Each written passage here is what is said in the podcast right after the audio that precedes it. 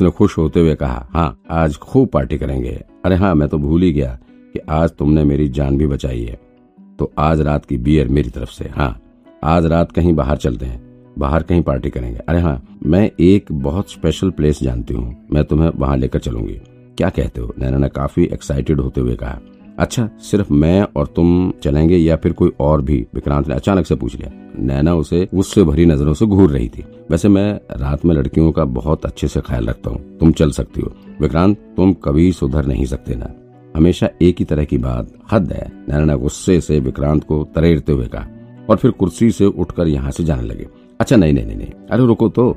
विक्रांत नैना को रोकने की पूरी कोशिश की, लेकिन तब तक वो वहाँ से जा चुकी थी। विक्रांत तुरंत यहाँ से उठकर खुद की लगी चोट पट्टी करवाने के लिए निकल गया। वो पहले फॉरेंसिक डिपार्टमेंट की तरफ़ गया। दरअसल विक्रांत लड़कियों के करीब जाने का कोई मौका नहीं छोड़ना चाहता था। वो फॉरेंसिक डिपार्टमेंट में गीता से खुद का इलाज करवाना चाहता था। इसी बहाने वो गीता पर दो चार प्यार मोहब्बत वाली लाइनें भी मार देता, लेकिन विक्रांत की किस्मत इस मामले में थोड़ी खराब थी। दरअसल गीता वहाँ मिली नहीं, वो कहीं गई हुई थी। विक्रांत निराश होकर वहाँ से चला आया और फिर पुलिस स्टेशन के पास में ही मौजूद एक क्लिनिक पर टांके लगवाने के लिए चला गया। अभी विक्रांत कंधे पर टांका लगवा ही रहा था कि अचानक से उसके पास एसएसपी रोनित चौहान का फ़ोन आया। रोनित ने विक्रांत को बताया कि उन्हें ब्यूरो चीफ अमृत अभिजात के बारे में कुछ खबर पता लगी है। अमृत अभिजात किसी बहुत सीरियस केस में फंसे हुए हैं। अभी उन्हें कहाँ रखा गया है, उस बारे में कोई जानकारी नहीं है, लेकिन ये ज़रूर पता लगा है कि उनको लेकर अभी जाँच चल रही है। हाँ ब्यूरो चीफ अमृत के खिलाफ काफ़ी ठोस सबूत मिले हैं। उनका किसी क्रिमिनल केस से भी कनेक्शन है। हालाँकि अभी कुछ कहना मुश्किल है, क्योंकि अभी भी अमृत की इन्वेस्टिगेशन चल रही है। अब जाकर विक्रांत को एहसास हुआ कि आखिर city bureau chief doctor Sanjay, bureau chief Amrit Abhijat के बारे में कुछ भी कहने से इतना कतरा क्यों रहे? वाकई में अमृत सर बहुत गंभीर केस में फंसे हुए अब पता नहीं उन्होंने ये सब क्राइम किया भी है या नहीं। वैसे अभिजात सर बहुत ईमानदार ऑफिसर थे, उनसे ऐसी कुछ उम्मीद तो नहीं की जा सकती। जहाँ तक कि उन्हें फंसाया ही गया है। लेकिन अगर ऐसा है तो इसका मतलब उस डॉन का बाप बहुत पावरफुल आदमी है। इसका कनेक्शन बहुत तगड़ा है। आखिर तभी तो उसने अपना बदला पूरा करने के लिए मंजू मैडम का कत्ल करवा दिया। बेचारी मंजू मैडम को तो पता भी नहीं था कि उन्हें क्यों मारा जा रहा है, और फिर ब्यूरो चीफ अमृत अभिजात सर को झूठे केस में भी फंसा दिया। मतलब इस कमीने का पकड़ा जाना बहुत ज़रूरी है, लेकिन डॉक्टर संजय ने इस डॉन के बाप का नाम भी तो नहीं बताया। अभी विक्रांत डॉक्टर के पास बैठकर अपना इलाज करवा ही रहा था। तभी उसके दिमाग में मंजू का ख्याल आया। मंजू का नाम याद आते ही विक्रांत को मंजू के शांति पाठ वाले दिन की याद आ गई। मंजू के छोटे छोटे मासूम बच्चों के रोने की याद आ गई। विक्रांत वो पल याद करके भावुक हो उठा। उस दिन विक्रांत ने मंजू से वादा किया था कि कुछ भी हो जाए, वो मंजू के कातिल को सजा दिलवा के ही रहेगा। फिर चाहे ये स्पेशल टीम मंजू के कातिल को ना भी पकड़ पाए तो भी विक्रांत अकेले ही उसे ढूंढ के ही निकालेगा। विक्रांत के दिमाग में फिर से डॉक्टर संजय की कही हुई बात गूंज उठी। उसने जितनी भी बात विक्रांत को बताई थी, उससे विक्रांत को दो चीज़ें बिल्कुल क्लियर थी। पहली बात तो ये कि अभी भी पुलिस डिपार्टमेंट में कोई ना कोई ज़रूर छिपा हुआ है, जिससे विक्रांत को सावधान रहने की ज़रूरत है। दूसरी बात यह कि भले ही सभी इन्वेस्टिगेटर्स को मंजू मर्डर केस की इन्वेस्टिगेशन से दूर रखा गया फिर भी सभी की जान को खतरा अभी भी है।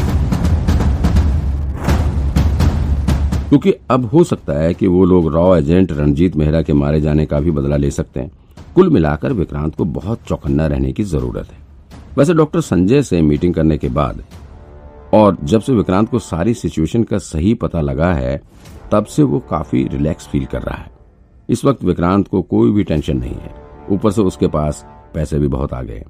विक्रांत अभी अपनी छाती पर लगे चोट पर दवा और पट्टी लगवा रहा था। साथ ही वो अपने पैसों के बारे में सोचने लगा। पहले तो मिस्टर मलिक और चोपड़ा साहब से मिलकर पूरे पुलिस टीम को 21 लाख रुपए का इनाम दिया गया था, जो कि बाद में नए ब्यूरो चीफ पीयूष रंजन ने हड़पने की भी कोशिश की थी, लेकिन विक्रांत ने बड़ी चालाकी से ये पैसे अपने हाथ में वापस ले लिए थे। लेकिन विक्रांत ने किसी के साथ बेईमानी नहीं की थी। पुराने ब्यूरो चीफ अमृत अभिजात सर जैसे जैसे सबका हिस्सा लगाकर गए थे, विक्रांत ने इन पैसों को ठीक वैसे ही डिवाइड किया था। ना किसी को एक पैसा ज़्यादा और ना किसी को एक पैसा कम। इस पैसे में सबसे ज़्यादा हिस्सा विक्रांत का ही था, क्योंकि उसी ने अकेले दम पर न सिर्फ़ किडनैपिंग केस सॉल्व किया था, बल्कि मुजरिम रमाकांत को भी अरेस्ट किया था। अच्छा इस पैसे के हिस्से में विक्रांत ने अभी तक पुष्कर और ब्यूरो चीफ अमृत का पैसा नहीं दिया था। अमृत को पैसा तो विक्रांत जब वो मिलेंगे तुरंत ही दे देगा, लेकिन पुष्कर का पैसा वो किसी भी हालत में नहीं देने वाला था। ऐसे में विक्रांत को इस 21 लाख में से करीब करीबन चार पाँच लाख रुपए तो अकेले विक्रांत को ही मिल गए थे। उसके बाद फिर मिस्टर चोपड़ा ने तो अकेले ही विक्रांत को अस्सी लाख रुपए का चेक दिया था। विक्रांत ने कभी ज़िंदगी में इतने सारे पैसे एक साथ नहीं देखे। सबसे अच्छी बात तो ये थी कि मिस्टर चोपड़ा ने विक्रांत को ये पैसे देने के बाद एक लीगल डॉक्यूमेंट भी तैयार करवाया था, ताकि विक्रांत के ऊपर इतने सारे पैसे रखने की वजह से कोई केस न बने और दूसरी चीज़ विक्रांत से कोई पैसे वापस ना ले सके। उन्होंने एक ऐसा डॉक्यूमेंट बनाया था जिसके मुताबिक खुद मिस्टर चोपड़ा भी अगर चाहें तो वो विक्रांत से पैसा वापस नहीं ले सकते। इतने सारे पैसे आने के बाद विक्रांत अब लगभग करोड़पति बन चुका था। अभी तो उसके पास फिरौती वाले पैसे का बैग भी पड़ा है। इतने सारे पैसे आ, मज़ा आ गया। विक्रांत मनी मन बहुत खुश हुआ। अब विक्रांत चाहे तो आराम से एक बढ़िया कार ले सकता है और खुद के लिए एक छोटे से घर का भी इंतज़ाम कर सकता है। विक्रांत ने सोचा नहीं था कि इतनी जल्दी वो इतने सारे पैसे कमा लेगा। इसी खुशी और कल्पना के माहौल में विक्रांत इतना एक्साइटेड हो गया कि वो की की करके हंसने लगा। हे, आराम से बैठो, वरना और चोट लग जाएगी।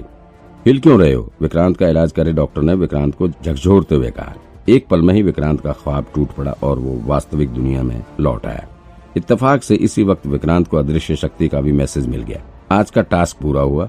आपका सक्सेस रेट हंड्रेड प्रतिशत था। आपको पाँच अदृश्य टूल दिया गया। कृपया इसे स्वीकार करें।